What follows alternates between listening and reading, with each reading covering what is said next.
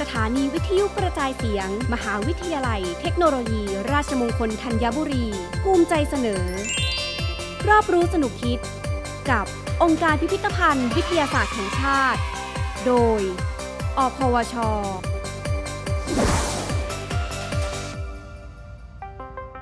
ความเร็วแสงและความใหญ่โตของอวกาศ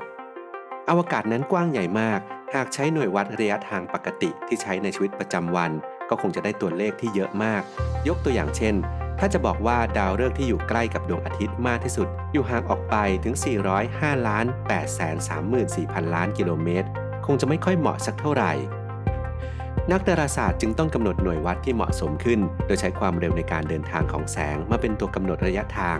เนื่องจากแสงนั้นเดินทางด้วยความเร็วคงที่เสมอในอวกาศ ดังนั้นจึงมีความแม่นยำในการวัด โดย 1 วินาทีแสงเท่ากับระยะทางที่แสงเดินทางได้ใน 1 วินาที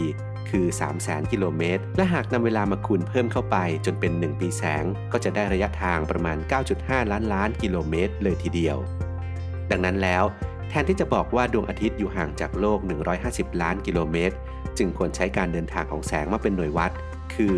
ห่างกันเป็นระยะทาง 499 วินาทีแสง หรือ 8.3 นาทีแสง นั่นเองครับ รอบรู้สนุกคิด กับองค์การพิพิธภัณฑ์ วิทยาศาสตร์แห่งชาติ